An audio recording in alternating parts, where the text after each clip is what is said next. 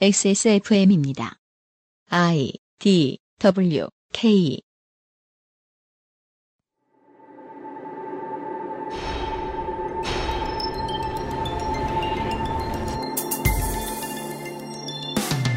아이들을 키울 때 어린이집과 학교의 방학이 꽤 어려운 시기라면 연휴의 난이도는 극악에 가깝습니다. 다가오는 설날 아이들과 함께 이곳저곳 부지런히 움직이는 것 벌써부터 부담이실 겁니다. 그 부담은 온전히 2017년 설날 탓이라기보다는 아이들과 함께 해온 시간, 어린이집에서 겪었던 문제점, 보고 싶은데 아이들과 떨어져 있어야 했던 시간들의 경험이 누적되어 생긴 피로감의 영역에 수렴하는 것일지도 모릅니다. 21세기 한국에서 하는 육아, 나아진 점이 있을까요? 그렇다면 누가 무슨 노력을 해서 바뀌었을까요? 히스테리 사건 파일. 그것은 알기 싫다. 한반도 중부지방의 주말은 어, 시꺼멓습니다. 그렇습니다. 저희들은 지금 어, 등 뒤에 거의 지금 밤섬이 보이지 않는 수준으로 네, 인상주의 그림 같아요. 네 검었습니다. 그렇습니다. 그것은 알기 싫다. 209회 주말 순서입니다. XSFM의 책임 프로듀서 유엔슈의 인사드립니다. 윤세민 기자가 변함없이 앉아있고요. 네, 안녕하십니까. 윤세민입니다. 어제 이 시간에 이제 말씀드렸던 것들 중에 그 제일 인상적이었던 게 제가 아마 그 지난주에도 똑같은 질문을 했었을 거예요. 그 보육교사 분들 네. 어린이집에서 저 근로를 하시는 분들에 대한 처우가 왜 이 모양인지 모르겠다. 음, 몇 분들이 또 제보를 해주셨습니다. 감사합니다. 네. 그 주로 이제 부동산 부자다 원장님들이 음, 음, 예 그냥 그것도 하나 하는 거다. 음, 예. 심지어는 그냥 동네에 땅 다루는 다른 사람들을 좀 친해져 보려고 네. 하는 경우들이 많다. 아, 정말요? 예, 그런 경우도 있다 그러더라고요. 어, 제 친구 어머니 같은 경우는 정말 그것만 하시는 분이, 네, 그런 사례들이 있는지는 몰랐네요. 그러면서 막 학부모랑 친해져서 그 자기네 건물로 전세 들어오게 하고 막 그런 것도 한다고. 어머? 근데 아마도 뭐 제가 예상했던 대로 어, 영업에 나가는 비용 매입들 중에는 그 보육교사분들의 처우에 들어가는 비용이 가장 적을 것이다라는 말씀도 음, 덧붙여 주셨습니다. 네, 급식 같은 경우에야 허접하면 큰일 나니까 허섭하면 큰일 나니까 그렇죠. 비용을 잘 쓰는데 보육교사 처우 문제는 뭐 그렇게까지도 얘기하시더라고요. 뭐 6년째 월급 안 오르는 그런 데도 있다. 어, 예. 영유아 보육 문제는 한국은 아직 시작 단계인 것 같습니다. 네, 그렇습니다. 근데 이 문제가 시작 단계라는 건, 어, 또 설날도 다가옵니다만, 아이들을 키우는 부모들에게는 참 무시무시한 이야기입니다. 저 어렸을 때만 해도 유치원이라는 게, 그, 부자들이 가는 거였거든요. 부잣집 자식들이. 저도 그래서 제가 제 고향 동네가 부촌 반, 그 슬럼 반 이런 동네였어가지고요. 국민학교 입학했을 때, 너 어느 유치원 나왔어라는 질문에 꽤 서러웠던 기억이 나요. 네, 그러니까요. 근데 네. 지금의 유치원이나 어린이집 같은 경우에는 꼭 필요한 시스템이 되었잖아요. 당연합니다. 네. 근데 그렇기 때문에 이게 또 정착하고 인식된 지 얼마 안 될 수밖에 없다는 생각이 들어요. 사람들이 당연하게 여기는 많은 것들을 위해서 얼마나 많은 사람들이 투쟁을 해왔는지 그 알실은 꾸준히 이야기합니다. 어, 오늘 그것의 일환이 되겠습니다. 특히나 설 특집입니다. 아이를 키우시는 분들. 네. 이 가장 불행할 때는 아이가 행복할 때입니다. 어, 왜요? 놀이공원 갔을 때, 아. 여행 갔을 때, 엄마 아빠랑 놀아줄 때, 왜 이렇게 부정적이세요? 그냥 엄마랑 살아서 행복해라고 해서 같이 가족이 행복한 그림도 있잖아요. 그리고 청소년이 되면 어, 피방에 오래 앉아 있을 때, 그렇죠. 카페에 오래 죽치고 있을 때, 엄마가 늦게 들어올 때. 똑같이 어, 엄마 아빠 빼놓고 놀이공원 갔을 때 음. 예, 엄마 아빠를 외롭게 두고 자기 혼자 놀 때 아이의 행복은 보통 부모의 불행입니다. 네. 네, 아이가 행복한 어, 어, 명절이 다가오고 있습니다. 만약에 친척들이 돈을 잘 꺼낸다면 말이죠. 음. 네. 그래서 이제 아이가 아, 평소보다 훨씬 더 무서워 보이는 시즌에 지금의 시스템을 구축하기 위해서 어떤 사람들이 어떤 노력을 해야 됐고 예전에는 사람들이 이 보육 시스템에 대해서 어떻게 보았는가를 좀 돌아볼 수 있는 계기를 한번 마련을 해봤습니다. 음. 영유아의 공공보육이 당연하다고 여겨지지 않던 시절에 네. 이것을 위해 싸웠던 기록 중에 재미있는 것을 발견해서 여러분들께 소개해드릴까 합니다. 신기한 걸 잘 발견하시네요. 저도 참 어렵게 발견했습니다. 음. 예. 거기 있는 분들이 또 너무 인심이 각박해가지고 네. 사람이 이런 그윽한 소재로 말 걸면은 뭐 이런 미친놈이 다 있어 쫓아내버리거든요. 잠시 후에 소개를 해드리죠. 예. 광고 듣고 하세요. 그것은 알기 싫다는 에브리온 TV, 용산에 가면 꼭 가보고 싶은 컴스테이션. 아, 다시 하겠습니다. 죄송합니다. 되게 청취자 여러분 그 윤세민 특유의 그 누군가에게 쫓기는 듯한 광고 읽기. 음. 아, 읽기 전에 머릿속으로 천천히라고 되뇌었어야 되는데 그걸 깜빡했어요. 어, 반년을 들어도 아직 적응이 안 돼요. 그것은 알기 싫다는 에브리온 TV. 용산에 가면 꼭 가보고 싶은 컴스테이션. 한 번만 써본 사람은 없는 빅그린 헤어케어. 긴장. 나의 마지막 시도 Perfect 25 전화 영어. 맛있는 다이어트 total care 아임닭에서 도와주고 있습니다. 그렇습니다. XSFM입니다. Um, hey, why don't you call Perfect 25? 뭐? Perfect 25. 뭔데 그게? Perfect 25 English phone call service. 이거 말하는 거야? 퍼펙트25.com? Yeah, that's a good start. Big Green 건강하고 촉촉한 머릿결 빅그린 damage care hair 에센스 이대리 맨날 살 뺀다면서 점심에 웬 소세지야? 에이, 과장님. 이건 기름지고 짠 마트 소세지가 아니고요. 아임닭 닭가슴살 소세지예요. 어, 이것도 닭가슴살이야? 한 입에 먹기 편하게 생겼네? 아이 참, 과장님. 아임닭 큐브잖아요. 국내산 현미가 들어가서 정말 부드럽고 다이어트에 딱이라고요. 질리지도 않고 먹기도 간편해서 요즘 다이어트 하는 사람들은 다 이거 먹어요. 닭가슴살을 가장 맛있고 간편하게 먹는 법 프리미엄 safe food 아임닭 네. 어, 빅그리는 헤어 에센스만 있는 것이 아닙니다. 예. 무진장 많은 물건들을 팔고 있죠. 그렇습니다. 저, 저 찾아보기 너무 어렵다고 음. 예, 저희가 차장님한테 뭐라 그랬습니다. 어, 그래도 잘 팔리지 않느냐. 네. 어, 이런 그 아니란 이야기를 하길래. 오만 방자한 그렇죠. OMBJ. 네. OMBJ 하시길래 홍구정을 내놨다. 네. 여튼 어, 설 선물로 에, 할인은 엄청나게 들어가고 있다. 저도 설 선물 아로니아로 그냥 통일을 할까 어, 생각 중입니다. 만약에 건강식품을 많이 찾는 부모님이라면 반응 측면에서 실패해 본 적은 없어요. 저는. 왜냐면 요즘 종편에서 많이 나오고 있거든요. 네. 그거 다 여기서 팔았기 때문입니다, 처음에. 오늘은 젊은 엄마 아빠들에게 바치는 이야기입니다. 음, 네. 네. 어제 제가 그런 말씀 드렸죠? 사병의 의무 복무 기간을 단축시키는 데 있어서 가장 큰 반대 세력은 아, 민방위들이다. 왜요? 지가 겪었거든. 아 그래서 예. 저는 그 강원도 지역의 상가들이라고 생각을 했는데 아, 그들도 있죠. 네 가장 격렬하게 반대하시지 않을까 싶네요. 만약에 뭐 사병 병력만 충분히 공급될 수 있다면 네. 그분들 뭐 반대하시겠습니까? 많은 네. 아, 문제는 생각을 해볼 만하죠. 네. 직장에서도 마찬가지입니다. 많은 사람들에게 적지 않은 사람들, 뭐 만 명 중에 뭐 500명, 1000명이 원하는 어떤 정책이 있다고 치죠. 네. 어, 그것을 반드시 해줬으면 좋겠다라는 사람들은 그 500명, 1000명일 것이 당연한데. 음. 근데 그들이 부장이나 차장 자리에 안 있어요. 상무 자리에 안 있어요. 어디 있을까요? 대리 자리에 있어요. 네. 그럼 안 이루어져요. 그렇죠. 예. 과장 이상 직급은 다 뭐 금연자들이야. 음. 근데 밑에 애들은 다 담배표. 네. 그 흡연실 안 만들어져요. 안 만들죠. 그 과장 이상 직급이 맨날 와서 담배 끊으라고 일장 연설을 하는 걸 들어야 되죠. 네. 젊은 사람들을 위한 정책은 그런 식으로 표류되고 사장됩니다. 음. 그래서 아까 윤세민과 제가 그런 얘기를 했죠. 어, 한국의 공공보육은 이제 시작 단계다라고요. 네. 네. 뭐 시기적으로 봐도 그렇고 여러모로 봐도 그렇죠. 근데 웃긴 건, 그, 뭐, 큰 회사나 이런 곳에 보육시설을 놓기 시작한 지는 20년이 넘었어요. 음, 네. 근데 아직 시작이래요. 그러게요.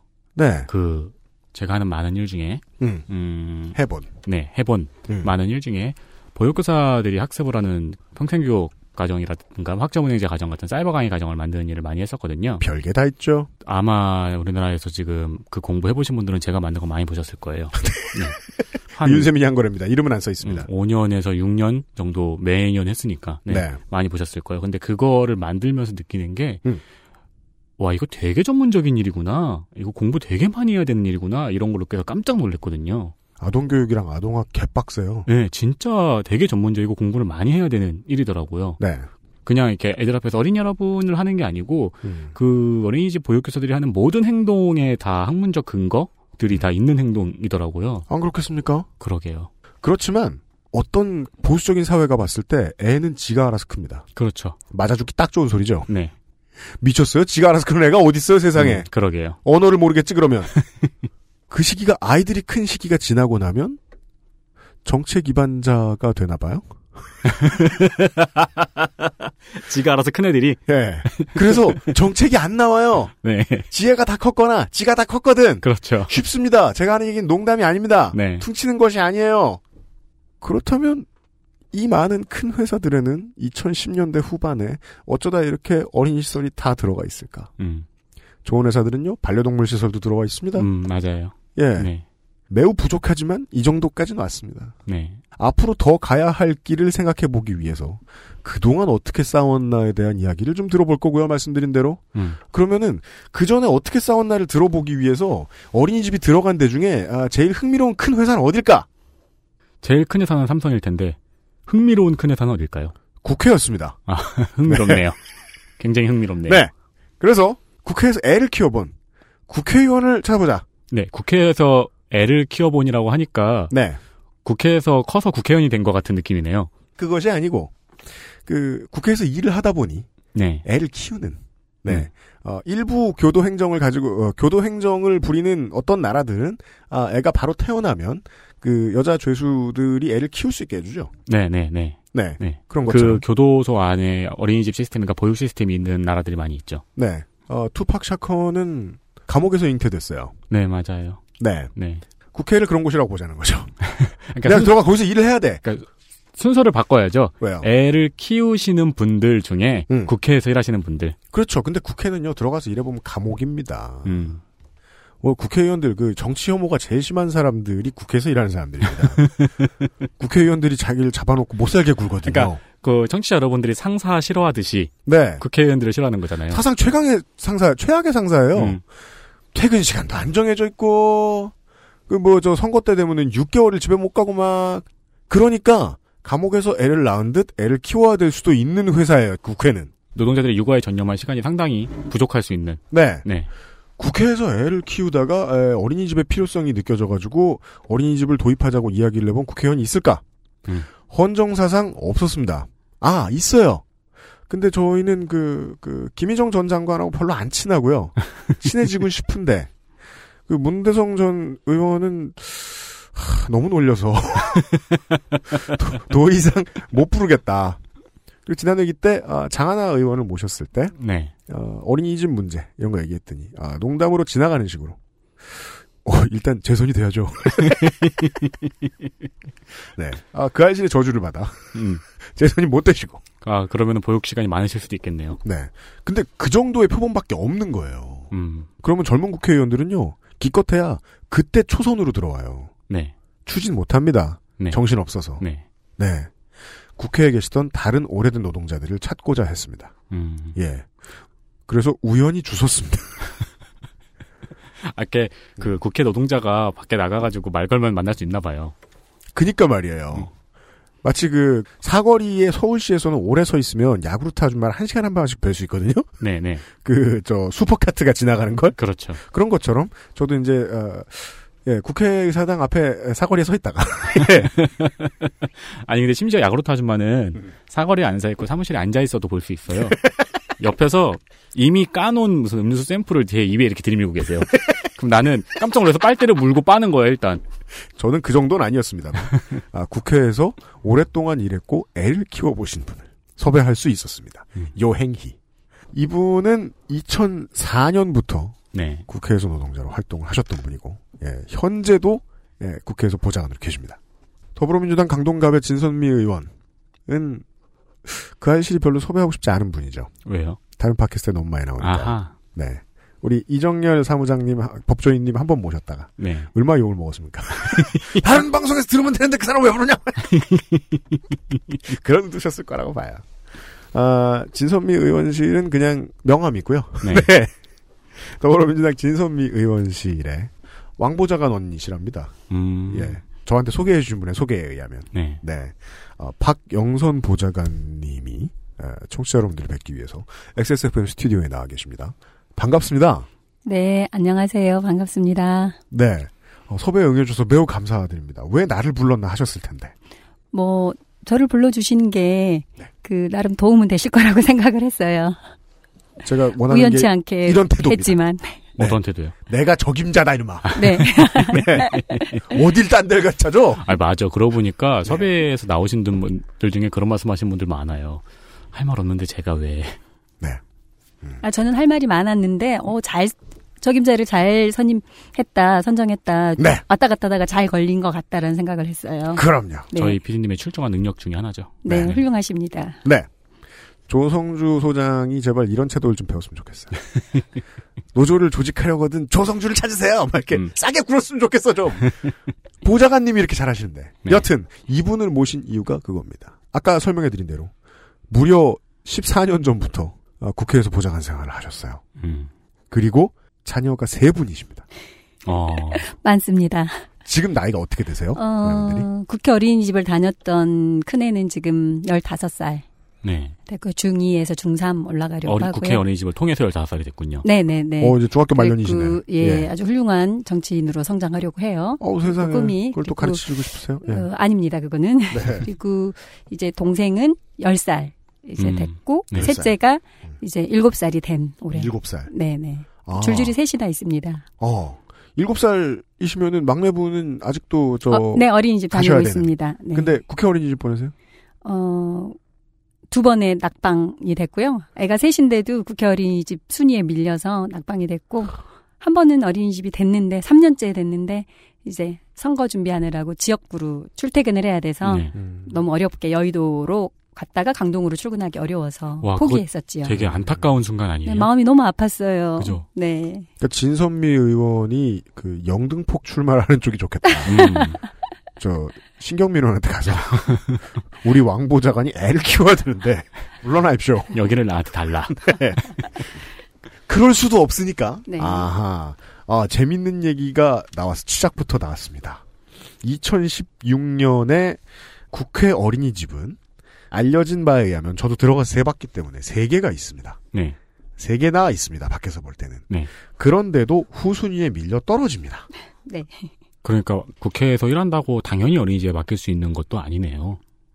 그리고 인기가 있는 집은 마치 그 국공립 선호하시는 엄마 아빠들 많듯이 음식을 잘 만들어 준다거나 네. 선생님들이 좋으신 데인 거예요. 국회 어린이집이 그런 데인가 봐요. 지금은. 그러게요. 지금 한때는 그 국회의원님들이 낙선되면 아이도 어린이집에서 그 해가 끝마치면 퇴소를 해야 돼요.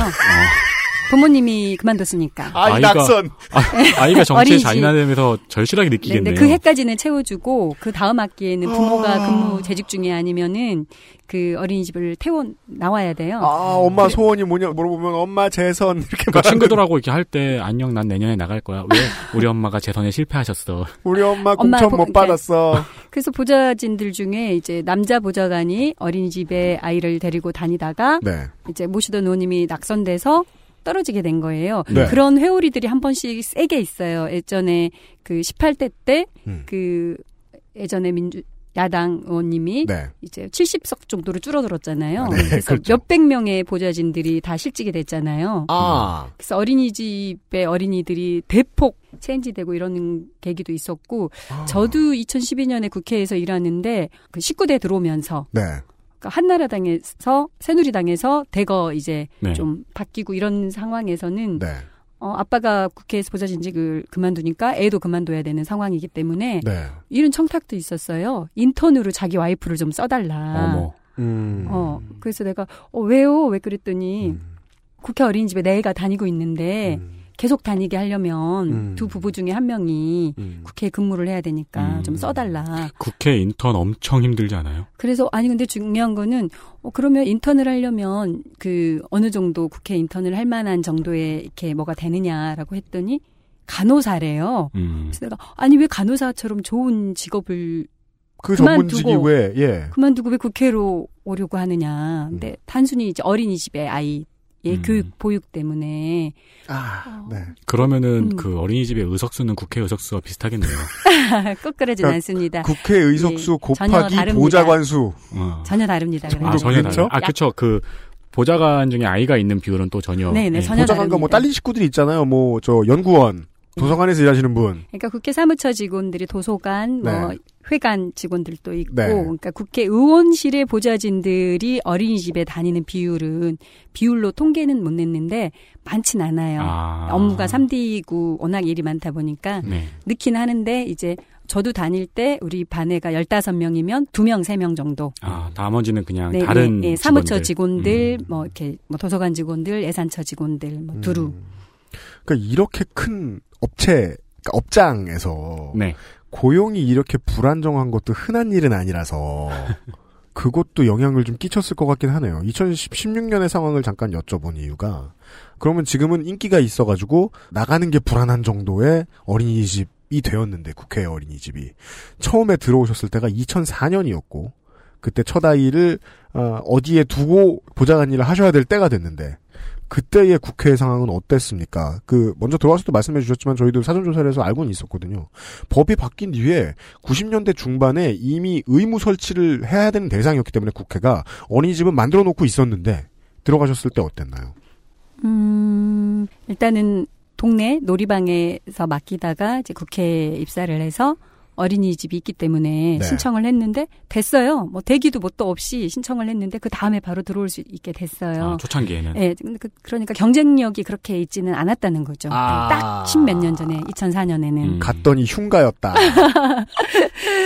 그 국회 내에 그러니까 여성 노동자들이나 남성 노동자들이나 일하는 직장에 어린이집이 있는 것만으로도 감사해야 하는 수준이었지 않았을까 싶은 거예요. 2004년. 예, 2004년에. 그래서 직장 어린이집이 있기 때문에 신청을 했고 네. 직장 어린이집에 넣는데 이렇게 프로그램이나 내용이나 운영에 있어서는 썩 만족할 만한 사안은 전혀 아니었어요. 보좌관이 보기에가 아니라 엄마가 보기. 엄마가 보기에 예 예. 그러니까 동네 놀이방 정도 수준보다는 좀 안 되는 왜 그런지는 처음에 몰랐죠 저도. 왜 이렇게 엉성한가? 아니 그냥 맡기고 제 시간 동안 안전하게 보호해주고 제때 밥을 먹었고 이 정도면은 만족해야 되는 건가? 뭐 이렇게 좀 의문은 있었는데 저도 적응하는 시기여서 그런가 보다 했는데 이제 어, 몇 가지의 사건 사고들이 생겨지면서 들여다보게 되는 거죠. 학부모로 엄마로서. 보좌관 일을 하시던 동안에 사건들이 네, 그쵸. 생겼다. 예. 뭐가 있었습니까? 뭐 큰 사건들은 많이 있었는데 지금의 2017년의 시점에서 좋은 어린이집이 되기 과정까지는 그 아픔이 좀 있었어요. 음. 그러니까 그 아픔이라는 게 어, 실제로 아픔들이 좀 있었어요. 아이들이? 아프기도 하고. 애들이 아팠어요? 예, 애들이 아프기도 하고, 그리고 이제, 어, 한때는 국회 어린이집으로 치면 완전 나쁜 기사와 메인으로 기사, 이렇게 검색어로 나오는 거예요. 그게 아. 지금은 많이 바뀌긴 했는데. 어린이집계의 개토. 예. 아, 그러게요. 네. 예. 그래서 국회 어린이집에 그제 아이를 1년간은 그냥 조용히 맡겼고 2006년도에 육년도에. 대형 사건이 있었죠. 어떤 겁니까? 이제 어 국회 어린이집 뭐 성폭력 사건이라고 국회 어린이집에서요? 네. 그러니까 상상할 수가 없죠. 보안 국회 경비대가 지키고 뭐 막 다 지키고 있고 뭐 입구에 못 들어오게 하는데 그렇잖아요. 어린이집 아이들끼리 있었나 이렇게 물어보시는 분들도 있는데 이제 외부의 관광차 지금도 여름 봄그 벚꽃 시즌이나 가을이나 학생들이 견학차 와요. 네, 맞아요. 버스 관광버스로 그다음 할머니들도 오시고 음. 뭐 지역구에서도 버스로 대절해서 오시고 버스 쫙 이렇게 줄 돼서들 방문을 하는 국회도 거예요. 가보고. 네, 네, 네. 네. 이제 국회 어린이집도 그 당시에 그 지금 그 서강대교 쪽에 그 후생 뭐라 그래? 후- 그 국회 헌정기념관 쪽에 네. 어린이집이 있었어요. 네. 하나밖에 없을 당시였는데 그때 어린이집에 저희 반 아이 저랑 우리 딸애랑 가장 친한 친구 아, 보좌관님의 맞이가 네, 있던 네. 반의 애가. 네, 반의 아이가 어린이집 보육 시간 중에 네. 이제 사고가 난 거예요. 음. 그래서 뭐 다시 말하기도 힘든 같은 학부모로서는 같이 아이 키우는 엄마로서는 음. 너무 이렇게 말하기도 힘든 뭐 그런 그 사고가 있었고 그때의 그 아픔 모든 학부모들의 아픔이죠. 내 아이가 그럴 수도 있었다라는 상황이기 때문에 그렇죠. 그리고 그때 당시에 이제 사건을 조금 뭐 말씀을 드리면은 어 바깥놀이 시간에 네. 그러니까 국회라는 곳이 장소 환경이 되게 좋아요. 네. 잔디밭이 넓고. 있고 밥 먹고 나면은 한 시간 정도 손잡고 쭈루룩 이렇게 아이들 음. 이렇게 산책 하고 돌아오고 땅이 그리고 또 오후 수업을 하고 뭐 옆에 이런 강도 있고 뭐 네, 국회가 네. 봄에 되게 이쁘잖아요. 네, 한강까지 가기에는 이제 그 소풍으로 가야 되고 아이들한테는 아, 네. 예, 어린아이한테는 그 안에 이제 울타리 안에 산 바퀴 도는 그리고 아주 예전에는 국회 안에 동물원도 있었어요. 아 정말요? 네네 공작과 사슴과 뭐 그런 것들이 있었어요. 그래서 거기까지도 원정으로 국회 안에서 오. 오기도 하고 어린이집 친구들이 이렇게 한 바퀴 돌면서 바깥놀이 시간에 이제 나갔다가 그 견학으로 온 친구 남학생들로부터 이제 몹쓸 짓을 당했다라는 게 이제 그 저희가 학부모들은 확신을 하고 있고 네. 실제 이제 그 사고가 나고 그 해바라기 아동센터의 주치 의사도 그렇게 진단을 했고 성적 학대가 있었다 라고 네. 진단서도 냈고 심리 치료하고 장기 치료를 하게 됐고 예. 그리고 다섯 살이지만 아이들이 목격자가 있기 때문에 네. 이야기들을 하는 거죠. 근데 저희 피해 아동 엄마가 너무도 이렇게 좀 의연하고 되게 뭐 이렇게 담담하게 좀 그내 아이지만 신속하게 좀 판단을 해서 저도 그날 밤에 전화를 받았어요. 어 혹시 설 뭐 애한테 뭐 좀 물어봐 달라. 오늘 낮에 무슨 일 없었는지, 음. 누구에 대해서 무슨 일이 없었는지 네. 편하게 말을 하고 녹음을 좀 해달라. 예. 촬영을 해주면 더 좋겠다라고 음. 해서 짐작을 했죠. 바로 짐작을 하고 어 알겠다고 자연스럽게 물어보겠다고 해서 아, 정말 침착하셨네요. 예, 반의 아이들 친하게 지내는 그룹들에게 다 이제 엄마가 전화를 해서 오늘 낮에 무슨 일이 있었는지 오늘이 아니면 어제 음. 그제라도 이렇게 물어봐달라라고 해서 했는데 다섯 살 아이지만 아이들이 거의 똑같게 일관된 진술. 일관되게 아이들이 어 무슨 형아들이 오빠들이 뭐 아이를 어떻게 있었다. 뭐 씨름을 했다. 그리고 뭐 뭐뭐 이렇게 때리더라. 음. 뭐 음. 이런 이야기를 했어요. 그리고 구경하는 형아들도 몇 명 있었다. 아. 이렇게. 그리고 또 한 친구는 너무 또 놀란 게 그 엄마가 놀란 거예요. 물어보니까 어 그 오빠가 내 나도 만졌어 이렇게 하는 어. 거예요. 근데 그 아이는 좀 정도가 좀 경미한 네. 오빠가 내 치마를 들추고 나도 이렇게 만졌어. 어디를 그러니까 이렇게 음. 이야기를 하고 네. 그 엄마도 다른 아이 때문에 알게 된 건데 자기 아이도 이렇게 네. 피해가 있었던 거죠. 네. 그래서 그때 그 사건 이후에 국회 어린이집의 대응은 음, 그야말로 이럴 수 있을까 입법기관에서 그나마 좀 이렇게 어, 성폭력 관련 법, 뭐 성추행, 뭐 성희롱 이런 관련 입법을 하는 기관에 있어서의 아주 어린 다섯 네. 살 아이가 이런 일이 있었다고 하는데 그렇죠. 다음 날 바로 이제 그 밤에 선생님한테 전화해서 이런 일이 있었느냐 하니까 없었다 그런 일이 네? 왜요? 그런 일은 발생하지 않았다라고 하는 거예요. 예. 그리고 이걸 직영으로 운영을 하고 있는 곳이어서 국회 사무처 쪽에도 어, 이런 일이 있었다 아이한테 그리고 다음 날 다 바로 병원으로 갔거든요 아이는 네. 그래서 병원 치료를 받고 상담을 받으면서 심리상담도 이제 하고. 예, 예, 네. 그렇게 했는데 국회 사무처에서도 그런 일은 없었다 학 왜냐 교사가 그런 일이 없었다고 하니까 음. 그러니까 뭐 진상 조사를 해라 네. 파악해 봐라 음. 그리고 이제 다음 날 바로 학부모들끼리 모였죠 모여서 어 아이들이 했던 이야기들을 다 이제 모아 보니까 그림이 확 나오는 거죠. 네. 그러니까 다섯 명, 여섯 명, 일곱 명 이야기를 쭉 모아 보니까 이야기는 이미 그런 네, 네. 엄청난 있어서는 안 되는 일은 있었고 공식적인 대응을 어떻게 하셨습니까? 언론 플레이든 아니면은 뭐 경찰 경찰의 수사 의뢰든. 그래서 이제 경찰이 수사 의뢰를 했죠. 네. 근데 대신 이제 피해 아이와 피해 부모는 보호를 해야 되기 때문에 좁은 공간이잖아요. 그래서 이렇게 언론에 알리진 않았어요. 당시에는. 음. 그래서 내부적으로 범인을 잡고 이제 가해자 그 찾아내서 그 처벌받게 하고 교사에 대해서는 책임을 묻기 위해 징계 요구를 국회 사무처에 진상조사 징계를 해달라라고 하려고 했는데 했는데 이제 교사가 그런 일이 없다라고 하고 이제 수사 과정이 그런데 길어지게 된 거예요. 음. 아까 가해 아동으로 지목되는 아이가 촉법소년이었던 거예요. 만 14세 미만. 음. 네. 그렇죠. 근데 이 이제 피해 친구가 한글을 조금 일찍 알게 된 친구였어요. 제 네. 딸은 그때 한글을 모를 때인데 이 친구는 명찰을 본 거예요. 그 음. 오빠 이름은 뭐야 이렇게. 음. 어. 그러니까 이 아이는 너무 선명하게 기억을 한 거예요. 피해 아이는 음. 이 아이 이름은 이 오빠는 이름이 뭐로 명찰에 있었어. 이렇게까지 이야기를 했는데 그때 당시 전국에서 국회에 이렇게 견학을 온 네. 학교들을 이제 탐문을 했죠. 그러니까 기록이 안 남아요. 국회가 막 오긴 하는데 어느 학교가 어디를 왔고 어디를 받고가 기록이 하나도 남지 않아 있어요. 네. 그러니까 경찰도 수사에서 애로점이 있었고 그리고 그 이름만 갖고 사람을 학생을 찾으려고 하니까 이제 특이한 이름이 아닌 이상에는 네, 네, 네. 뭐, 저 많은 별들 중에 어떻게 찾을까. 음. 그래도 이제 최대한 특정을 그 시기쯤에 그런 이름의 학교들을 계속 찾아내긴 했어요. 네. 두 명의 정도로 좀 좁혀지긴 했는데, 결과적으로 그게 이제 수사가 한 3개월, 4개월 되면서 그 기간 내내 국회는 계속 그런 일은 발생하지 않았다. 그러니까 범인을 잡기 전까지 우리는 인정할 수 없다가 되는 거예요. 국회고 나발이고 뭐 다른 뭐 그냥 사- 업체들하고 똑같이 구네요. 그러게요. 그리고 놀라운 점은 부모님의 대응이라든가 아이의 기억력이라든가 그리고 아이들의 일관적인 일관된 진술을 조교에 확보했다든가 어, 굉장히 다행스러운 일들이 많이 있었는데 그럼에도 불구하고 어제 제가 말씀드린 거랑 똑같네요. 무시하긴 너무나 쉽네요. 부모님들이 아무리 잘 대처해도 그 직영으로 운영하는데 협조 안 하면 끝이잖아요. 음. 그리고 거기가 국회인 거고.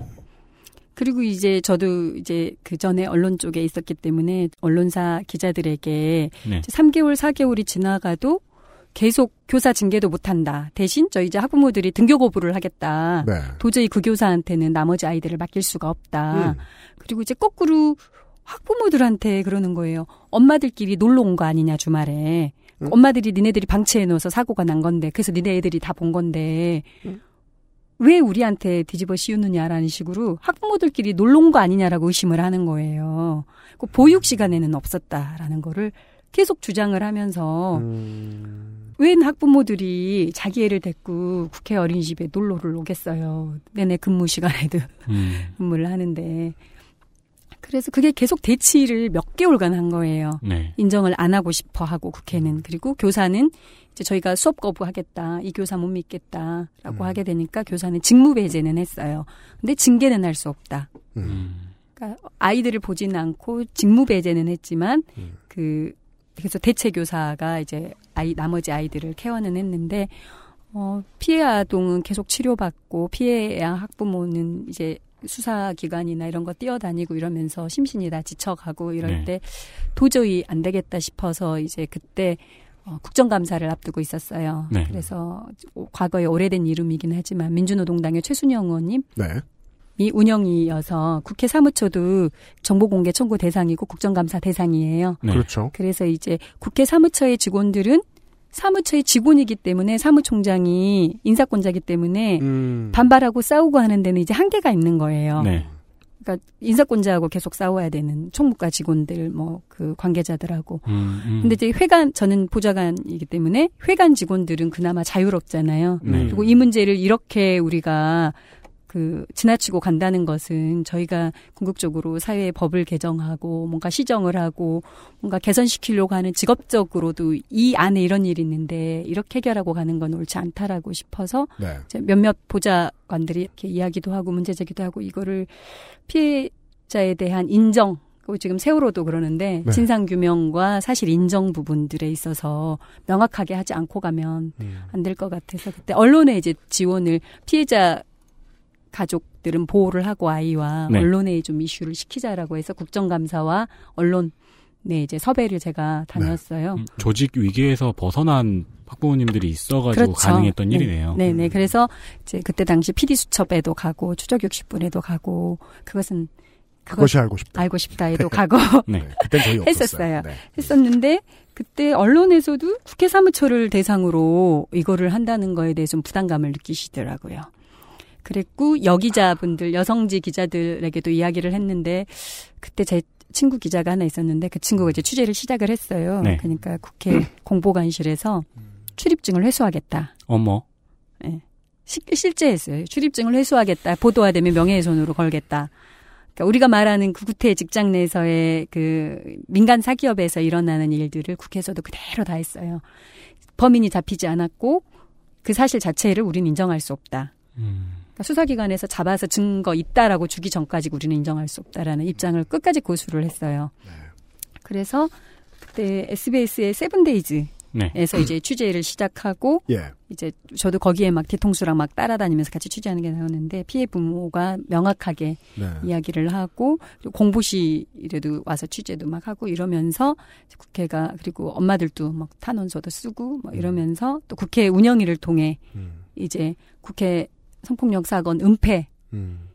하고 교사 징계도 없고 진상 규명도 안 했다. 음. 그리고 그 과정에서 국회 어린이집이 안전 연수도 안 했고 네. 관련 규정들 어린이집 영유아 보육법에 관련된 것들에 위배되는 내용들이 이제 쪼르륵 나온 거예요. 네. 네.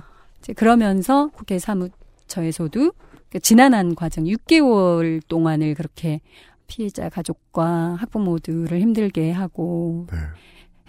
해서 결국 6개월이 지난 이후에 비공개로 이제 의장님이 피해자 부모하고 학부모 대표를 불러서 음. 어, 저간의 상황에 대해서 사과하겠다 네. 하고 이제 피해 아이 치료비 부분은 국회가 좀 책임지겠다라는 음. 형태로 이게 어, 일단락이 되긴 했지만 그건 일단락은 아니잖아요. 리고 그러니까요. 그리고 이제 그- 그 사건이 터지고 국회가 가장 먼저 한 거는 울타리를 친 거예요. 울타리 하나 음. 치고 어린이집 놀이터에 CCTV 하나 설치해 놓고 음. 이제 그것도 저희가 요구를 해서 하긴 했는데 음. 어, 그때 싸움을 하면서 그 그나마 저희는 이제 인사권자들과 직접 싸우지 않는 국회에서는 아무래도 음, 네. 제3의 국회 네. 직원이지만 그 인사권이 국회의원한테 있기 때문에 저 같은 경우는 또 자유로운. 예, 네. 야당에 있었기 때문에 자유롭게 사무총장이나 뭐 국회나 이렇게 문제 제기를 할 수 있었던 학부모들이 네. 있었기 때문에 그나마 그 정도로 좀 할 수 있었지 않았을까 긴 싶어요. 얘기를 들으면서 드는 네. 생각은 거기서도 이렇게 지난하는 과정 네. 본인이 그 학부모들이 가지고 있는 기자 그리고 뭐 국회의원 뭐 여러 가지를 전부 다 활용해서도 이렇게 6개월간의 지난한 과정이 있었는데 음.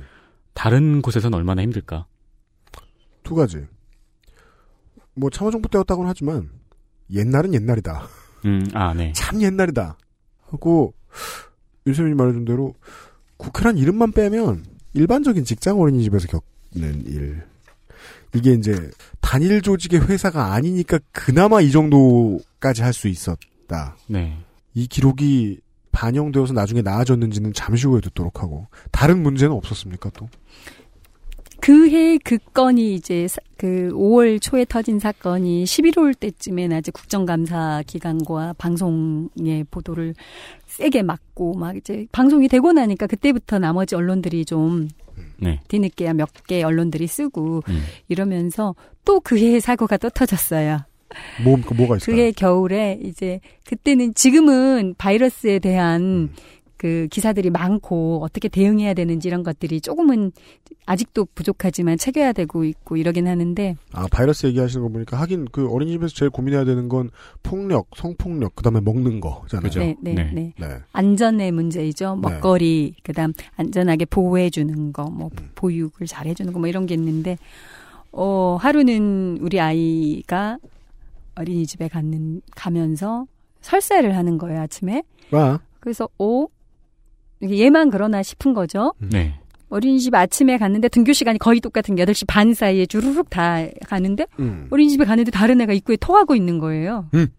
그 신발장 있는 데서 막 토하고 있고 음. 그 선생님 어 애들 우리 집 애도 좀 오늘 몸이 좀 안 좋아요 했는데 어 지금 다른 친구도 그래요 다른 친구도 그래요 이러면서 음. 그때는 카톡도 없었어요 학부모들끼리 네. 이렇게 소통의 공동의 그룹이 없었는데 그러니까 등교길에 보니까 몇 명이 설사한다 토한다 보는 광경에서 토하고 있고 이래가지고 어 이게 뭐지? 아, 라고 한 거예요. 그 학교 사무실 그 전화해봐 우리 애 어때 했더니 어 지금 애들이 다 토하고 막 병원 가고 웬만하면 병원으로 집으로 좀 데리고 가주세요 이러는 거예요.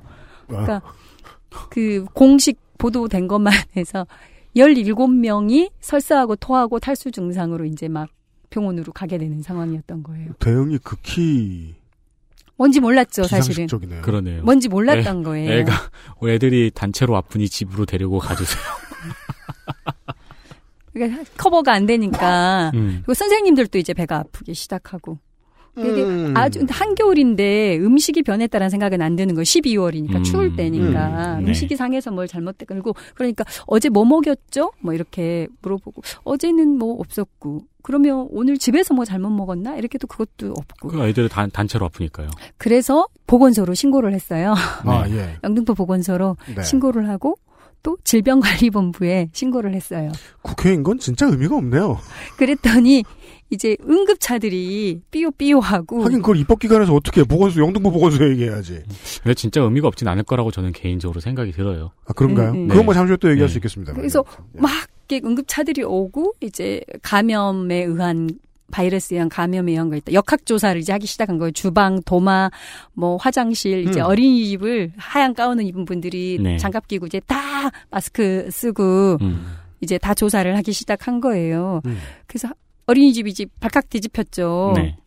뭔 일인가. 음. 그리고 이제 그날 이후로도 추가로 감염, 아주 감염이 빠르더라고요, 그게. 네. 나중에 알고 보니까 그게 노로 바이러스라는 음. 걸로 이제 네. 판명이 됐고, 이제 뭐 시작은 그 아이부터가 아니라 교사부터 시작된 노로 바이러스였고, 아. 역추적을 해보니까. 음.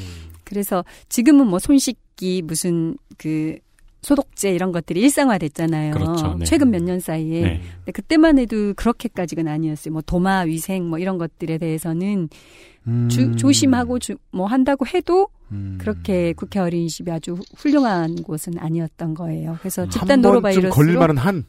KBS 뉴스 탑으로 아, 아. 국회 어린이집에서. 네, 집단 감염으로 인한 노로바이러스로 지금 네, 뭐 네. 역학 조사 중이다. 막 이런 게 이제 아. 보도가 됐던 기억이 있어요. 어, 이 두 가지 사건을 듣고, 어, 쉬운 정리는 이겁니다.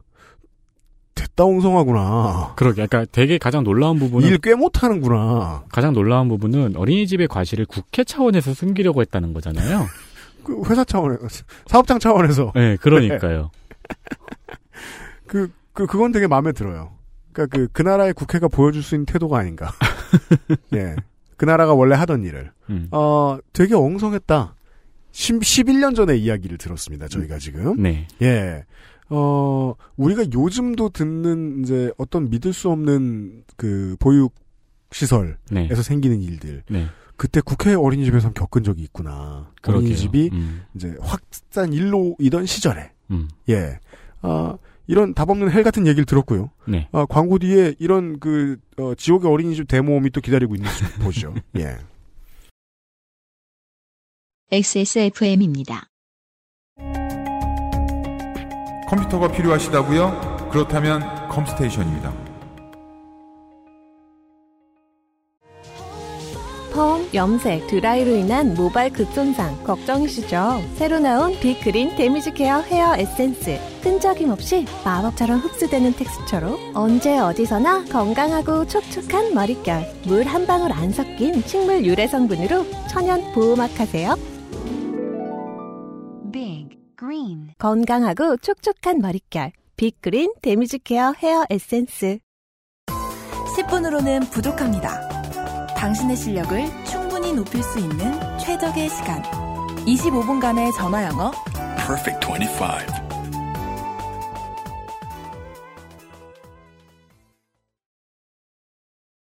어, 지역의 어린이집과 직장의 어린이집을 보내시는 학부모님들이 마찬가지로 생각하시는 기재들이 있는데요.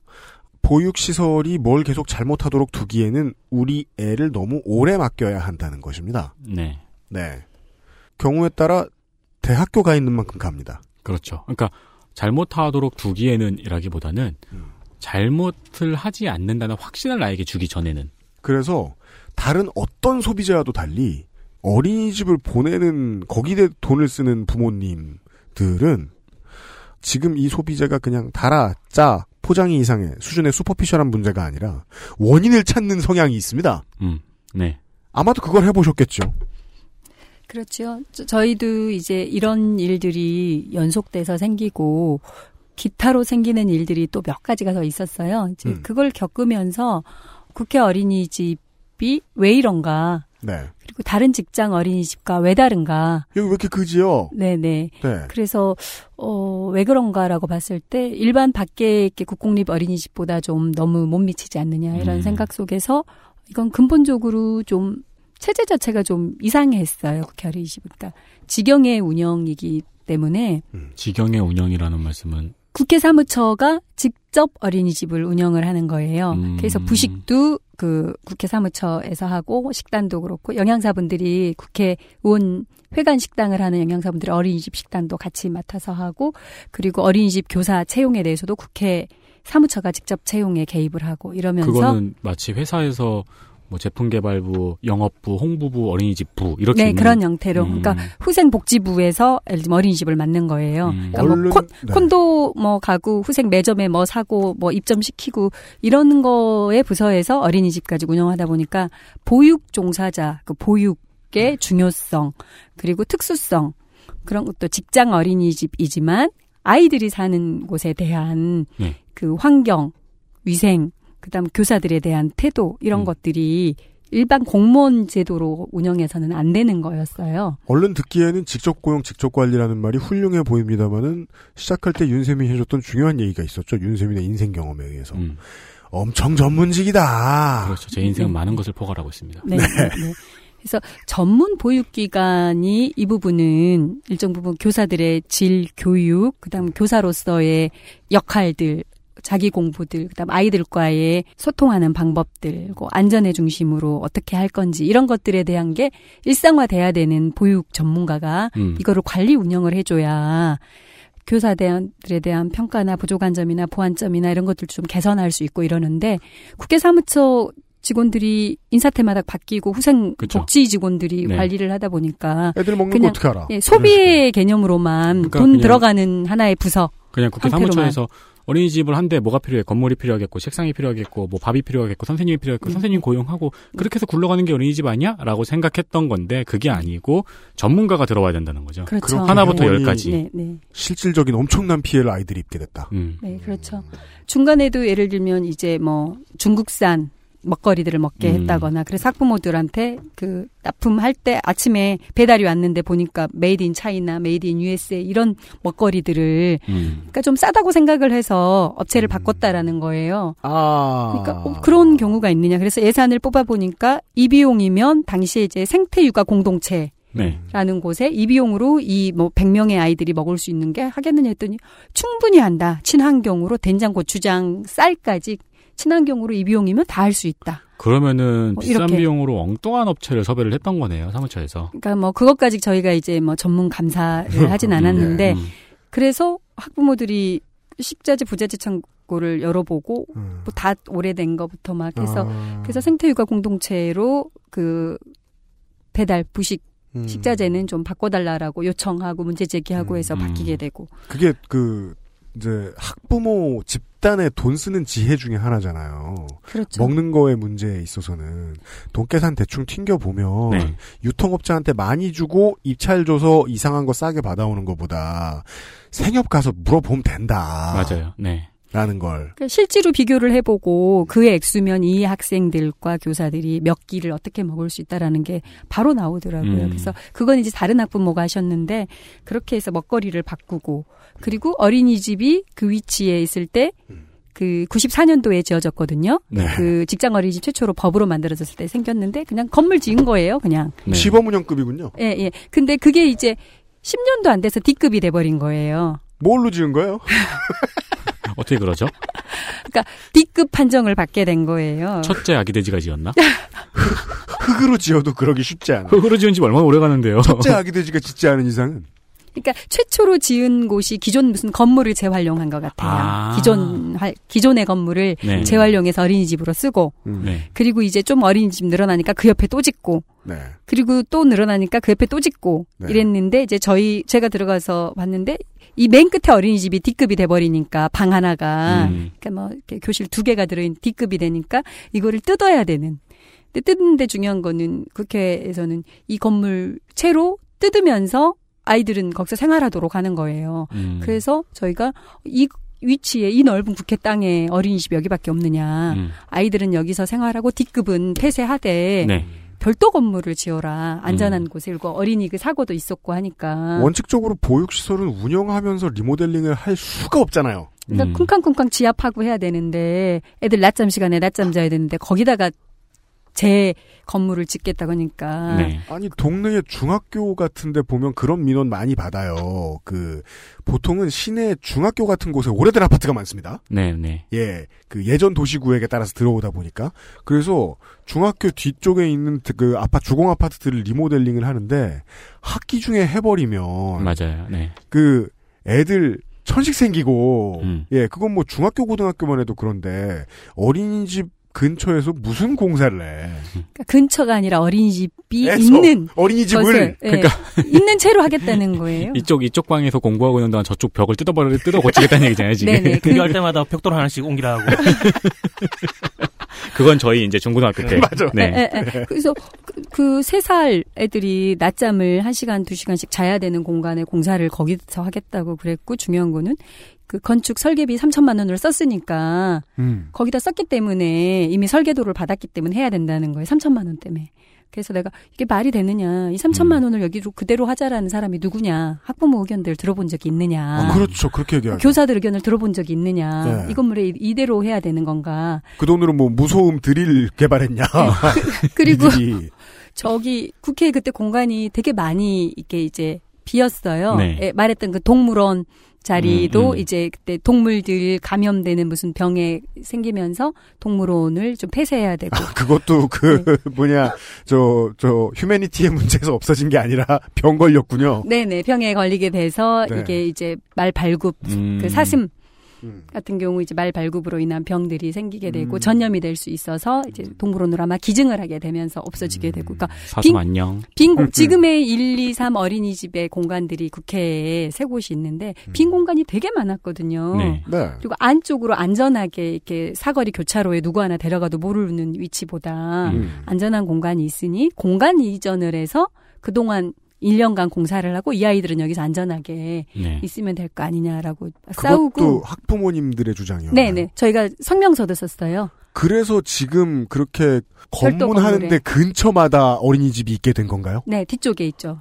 그러니까 뒤쪽이라고 해도 안전해 보이잖아요. 네, 네. 경찰분이 늘 서 계신 곳에 네. 바로 옆에 있으니까.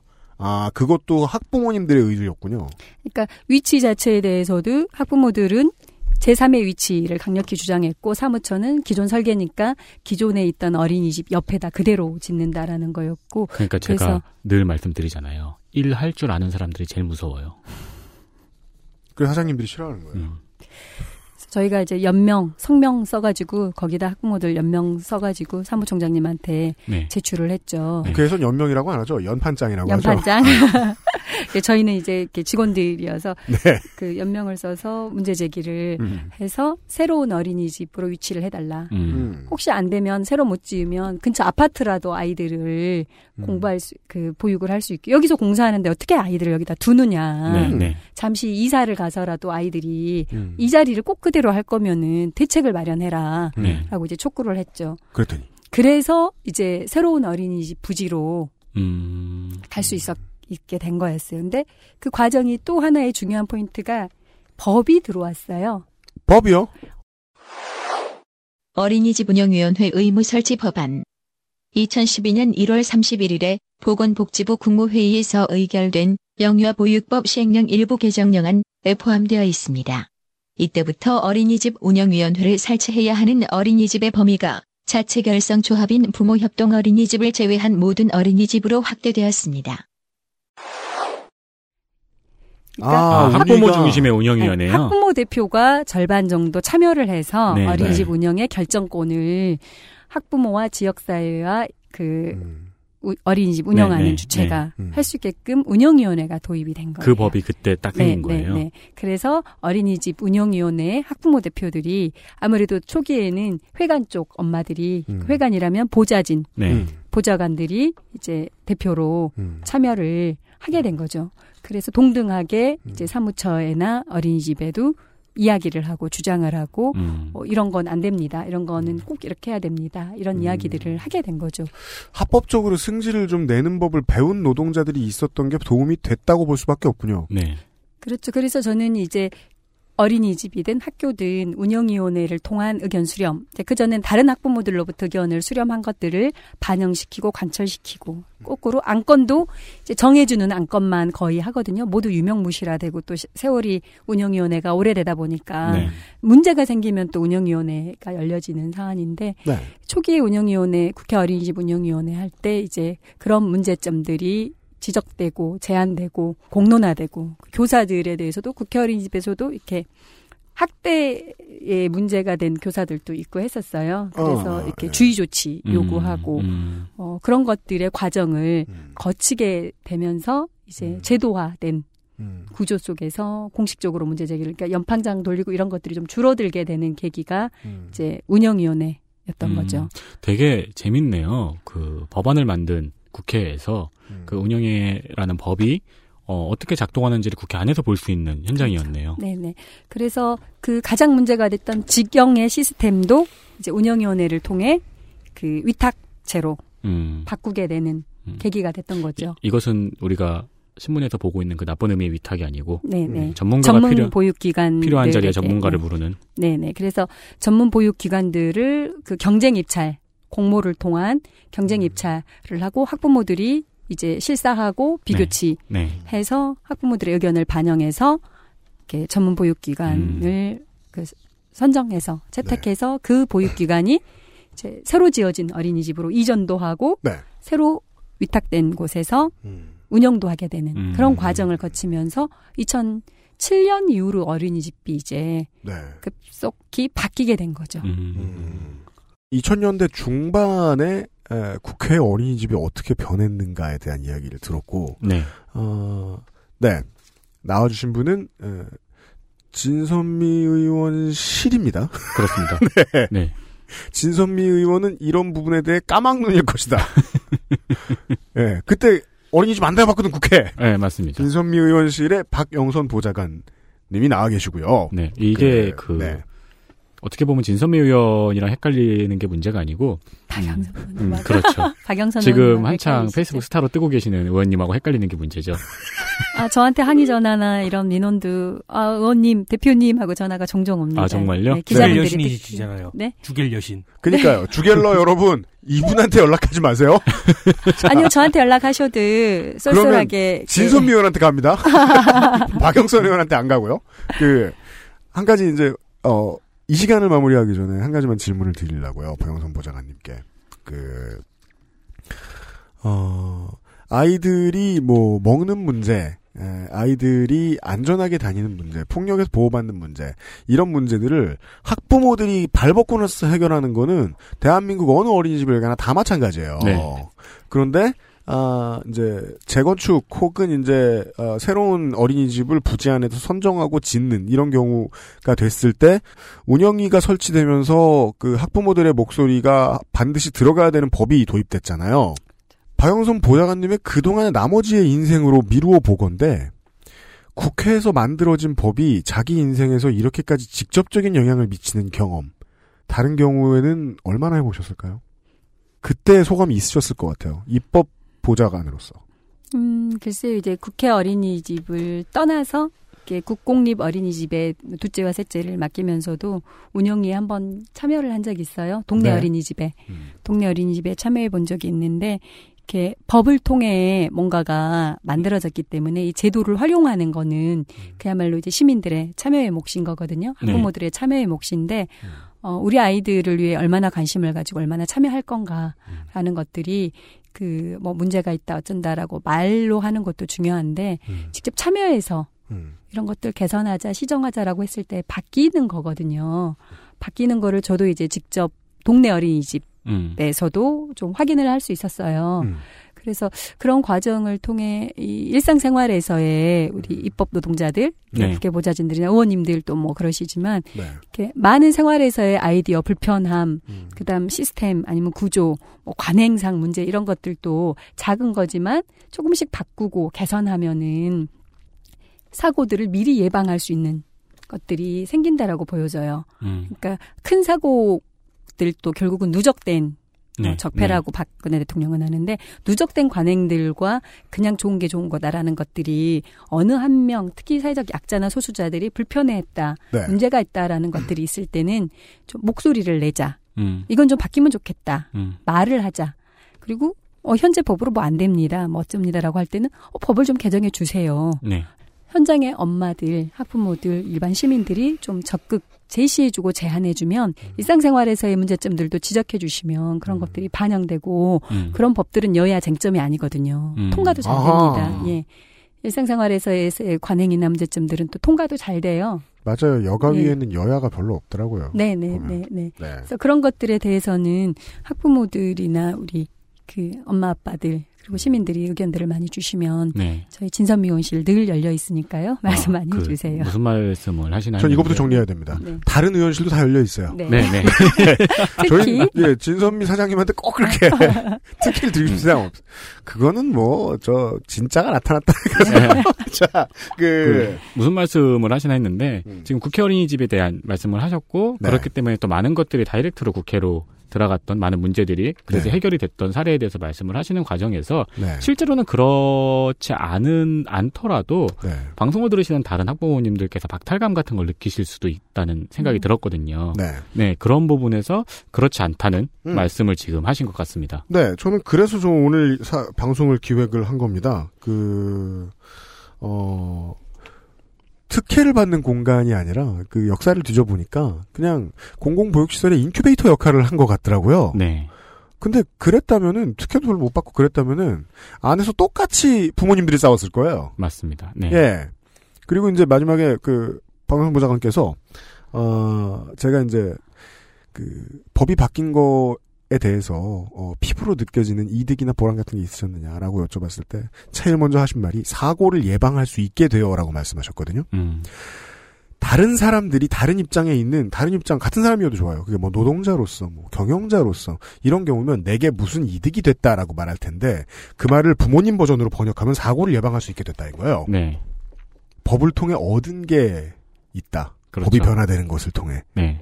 부모님이 예, 어, 그걸 체감했다는 썰을 들은 네. 네 아, 이번 주 주말 시간이었습니다. 다음 주 이 시간에 한 번 더 모셔가지고요. 네. 왜냐하면 설 특집이니까 설에 올라가고 내려갈 때 부모님들을 위로해드려야죠. 그렇죠. 애가 네. 뒤에서 새근새근 졸고 있을 때, 안 졸고 있을 거예요. 으앙 하고 있을 때, 얼, 얼마나 남았어?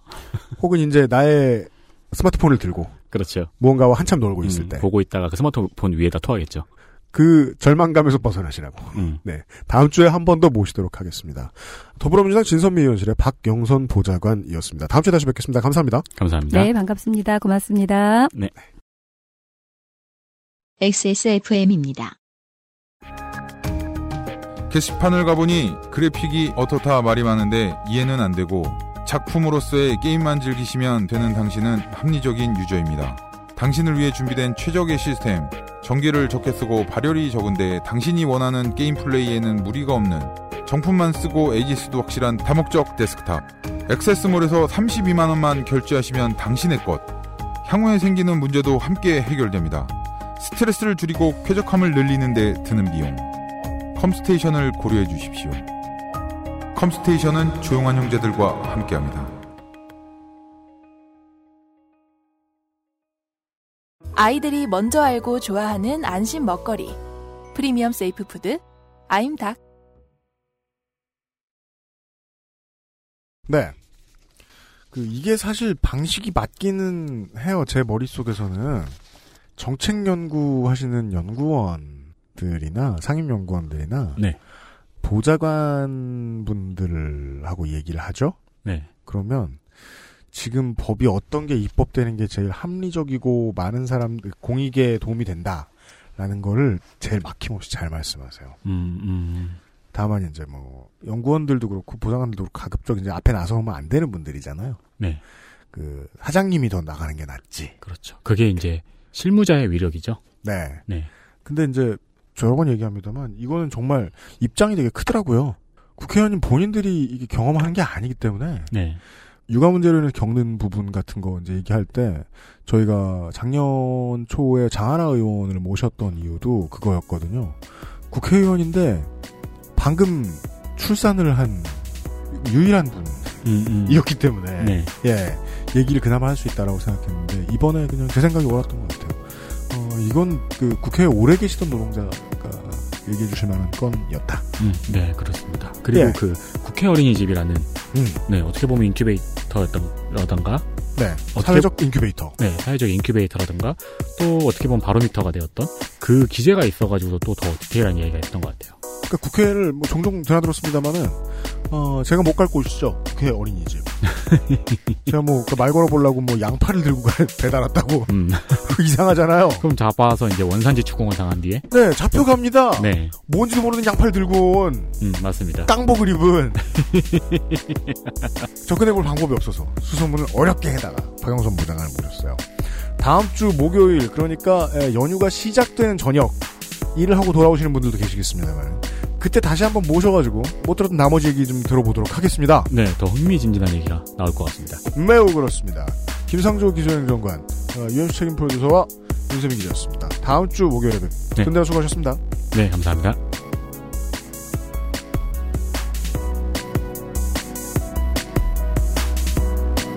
XSFM입니다. I D W K